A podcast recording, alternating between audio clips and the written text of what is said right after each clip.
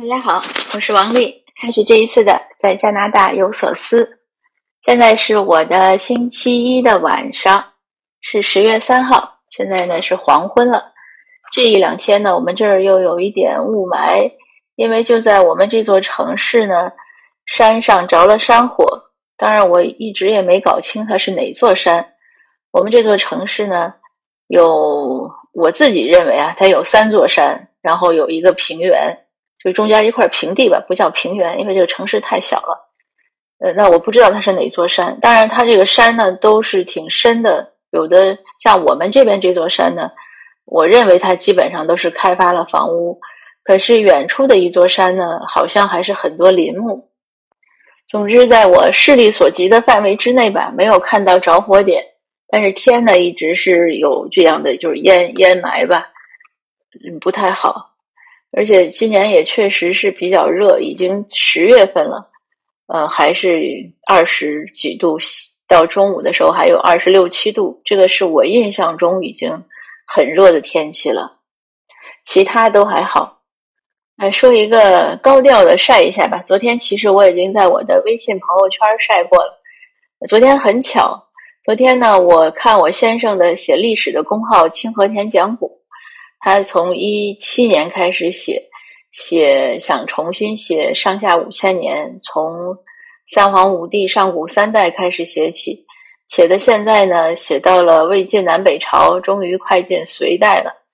他昨天我正好推他，帮他转他的文章呢，一看是第九百八十五篇。哎，我就一想，我说这个不是和我发表的文章的篇目恰恰是一模一样的，因为我有一个习惯。我是要把我每次公开发表的文章呢，我会登在一个 Word 文档里，然后一一直排序。那当然，我的时间写的比较长，所以我的写作密度没有我就是写文章的密度没有我先生的呃大。我应该是从一零年吧正式开始在呃，我想是零九或者一零年，哦，也可能是对，应该是一零年。我开始正式发文章，当然我的这个文章的起点还比较高。第一篇呢，就是在读库上发的，所以我有时候挺自豪的。我说，你看，我第一篇的文章就是在读库发的。那如果大陆的读者你知道读库的话，应该知道，就是他们要求还是蛮高的。就是张立宪，呃，六哥以前是六哥，现在我觉得都成六爷了。当然，在那个之前呢，我也发过文章，是在我们的行业期刊上。但是那个就没有那么高的要求了嘛，就是写个观点而已，而不是说像真正从读故开始是真正的一个呃写作者的要求。所以昨天呢，我正好统计我昨天的那篇文章呢，也是九百八十五。哎，我觉得这是个非常非常有意思的巧合。之前呢，我当我九百多以后呢，我就想，我说有一天如果我的文章发到一千篇的时候，我就高调的晒一下，在朋友圈里发一个圈儿。可是昨天是九百八十五，但是我想呢，我就别晒一千了，我就晒这两个九八五吧，也挺好。因为很多人都，呃，像我周围的很多的朋友啊，一起做社会公益工作的这些小伙伴呀，他们都没有见过我先生，所以我经常开玩笑，我说我在大温移民过来被问的三个高频的问题，第一个是，呃，你是哪里人？第二个呢，就是你是一个人移民来的还是？呃，是全家来，就是你先生在不在这儿？呃呃，第三个问题呢，就是你靠什么为生？呃，当然还有应该高频。第四个其实也有有人会问我年龄，但是一般的人呢，他不怎么就问年龄的很少。但是我确实被问到过。那这三个高频问题呢，都成了各个都都可以成一个梗了。那大家也都知道，如果问我哪里人呢，我一般都会说华北五省，你猜三次。你可别说。这个华北五省呢，好像 所有我问到的人地理都不好。迄今为止呀，我已经问了那么那么那么多人了，就是所有的人问我，我都会说华北五省，你猜三次。可是几乎所有的人都马上会说华北五省是哪五省？他能把华北五省说清楚的，这个就凤毛麟角了。能在从中猜出我是哪儿的，到目前为止只有一个人。呃，当然我是跟他打电话说，我不知道他有没有当时上网搜华北五省，但是他。呃，第二次就猜到了我的故乡，这个很不容易，所以就是成一个梗了，就成了一个我特别乐意玩的游戏。谁只要一问我，马上就来精准。那我先生在不在呢？他一直都在这儿，我们是一起移民来的。嗯，刚来的时候呢，其实他也有些困惑和迷茫，因为他英文不好，而且他呢不像我，就是忘性那么大。我在哪儿呢，很容易就会适应。他总是有点故土难迁的那种感情，我基本上没有。我我好像去哪儿都都不会想家，也不会想故乡，哪儿都不想。呃，他就不行。所以他刚来的时候呢，像语言又不好，嗯，他也找不着自己的定位。因为我来的时候呢，我已经在读博士了。所以我那个时候没什么迷茫的，我每天都在写论文。那我先生呢就不同，就是讲这个呢也是给很很多想移民或者呃刚移民来的朋友呢做个分享。对也是有许多人问我说：“哎，我去了之后能干什么？”那我说：“我真的不知道你能干什么，因为这个每个人的情况呀，然后当时的客观条件啊都很不同。但我觉得很感谢我先生的是，他迷茫呢。后来那当时我也讲，我说：“你要是不开心的，要不你就回国。”，因为很多人呢，很多夫妻都是先生在国内赚钱，太太带着孩子在温哥华住，就先生是空中飞人，也是提款机这样。我说那你要不就回国接着做生意，反正国内关系什么都在这，刚走两天，人家也不会忘记我们。呃，我先生呢，他当时也是做了一个选择，他想了想，他说算了，他说我还是留下来吧。嗯，他说我还是觉得应该照顾家庭，照顾你和孩子是更重要的。嗯，我想其实他重点也是照顾孩子，因为我先生对我的，呃，照顾孩子的能力呢，也不是很放心。而且呢，他也有一个观念，他就说，如果夫妻分开呢，那你双方的这个，呃，每天看到的世界、看到的事情是不一样，肯定慢慢的就容易有有些疏远。当然不是一定都有啊，因为有的夫妻呢很善于聊天沟通，好像两个人分开也跟没分开一样。但有的夫妻呢就比较内向，像我和我先生呢，其实聊天的时候并不多，而且我们也不怎么谈论就是周围的这些人事，可能谈谈比如说美国总统大选呀，呃，俄乌战争呀，谈谈这种国际问题，或者像现在选举，我们对一些事情有看法，究竟是华人要不要投华人的票呀，或者是华人投票要不要看脸啊，也就是就是看族裔啊，就这种问题上我们是非常一致的，所以我们有时候会聊这些事情。呃，但是周围的事情反而聊得少。那总之呢，就是我先生经过他的思考和判断之后呢，他决定留下来。留下来之后呢，其实就是面对着他要重新选择他的呃适合的生活方式。这个生活方式呢，因为也有很多男性过来之后呢，他当然也不上班了，就是打鱼呀、呃打猎呀、呃 hiking 呀，就出去玩啊，这些也不是我先生喜欢的。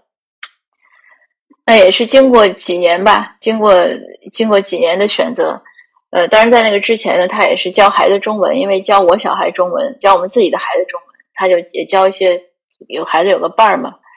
刚开始他一直那个班都没有收过钱，就是跟我孩子一起读过来的几个学生，有的时候也是也换了几次吧，因为有的孩子回国了，有的孩子搬家了，呃，但是一起读过来的那几个孩子，他一直都坚持不收钱，他说这个都是呃，就是他的一个义务。但是，当然，后来又有又有一些学生呢，他是收一些费，但他收费呢，很多年都非常便宜，他也不涨价。嗯，因为我小孩也上其他课外班，我说人家别的班都涨了，你还不涨价？他说我不想涨。他说你一涨价吧，有的家长可能就觉得不想让孩子学中文了。说这其实就对孩子不好。说你说咱涨点钱，呃，一年多收那么一点钱，对生活也没什么大的本质的改变。呃，他说我本来教这个也不是为赚钱，所以呢，他有他确实是一个很有持守的人，还有他坚定的一些观念，这个我是很佩服的。因为我们年轻的时候一起做生意的时候，他的定力就比我强。当时可能我会觉得，哎，人家这样做那样做，好像有点擦边球啊，我们可不可以也做一下？他就坚决不做，他就讲一句，他说：“己所不欲，勿施于人。如果你不想让别人那样对待你，你就不要那样对待别人。”也是因为他的坚定，所以我们从很年轻的时候做事情都没有犯过错误。因为就是我想是他有一个比我比我定的心嘛。那如果两个人都活，可能就不知道飘到哪儿去了。那这样他一直教中文呀，然后刚开始是写他的教材，后来就从一七年呢，也是有一个机会，朋友支持鼓励他，呃，让他开始写公众号，他就开始写。所以我们也一直很感谢那位朋友。这样给他一个一个动力吧，他一直写，一直写到现在，就写到了九八五。那昨天我发了这个圈之后呢，我有有朋友留言，就有就说他说这个到底是确实是九八五大学毕业的呀，双一流。那我们两个母校呢，确实也是九八五，但挺好玩的吧，就是挺巧的。那我也想说呢，是这样，就是也是跟这些所有移民的朋友分享吧。呃，任何的美好后面它都有牺牲，呃，它都有不足。你像我们这样的生活，我经常会说我们呃出动下山，因为我我们的书房走之前让也是请请朋友写了一幅字叫“二友书洞”。呃，我来了呢之前呢，我就想我在这以后呢，就是看看书，写写文字。当然现在呢，就开始去做社会工作，这个是个对我自己。人生是个很大的改变，但总体来说呢，我们都没有太多的呃社交应酬啊，没有太多的这样的休闲生活，当然更没有商业生活，所以就没有那么多收入。那也是一个取舍，就任何事情呢都是一个取舍。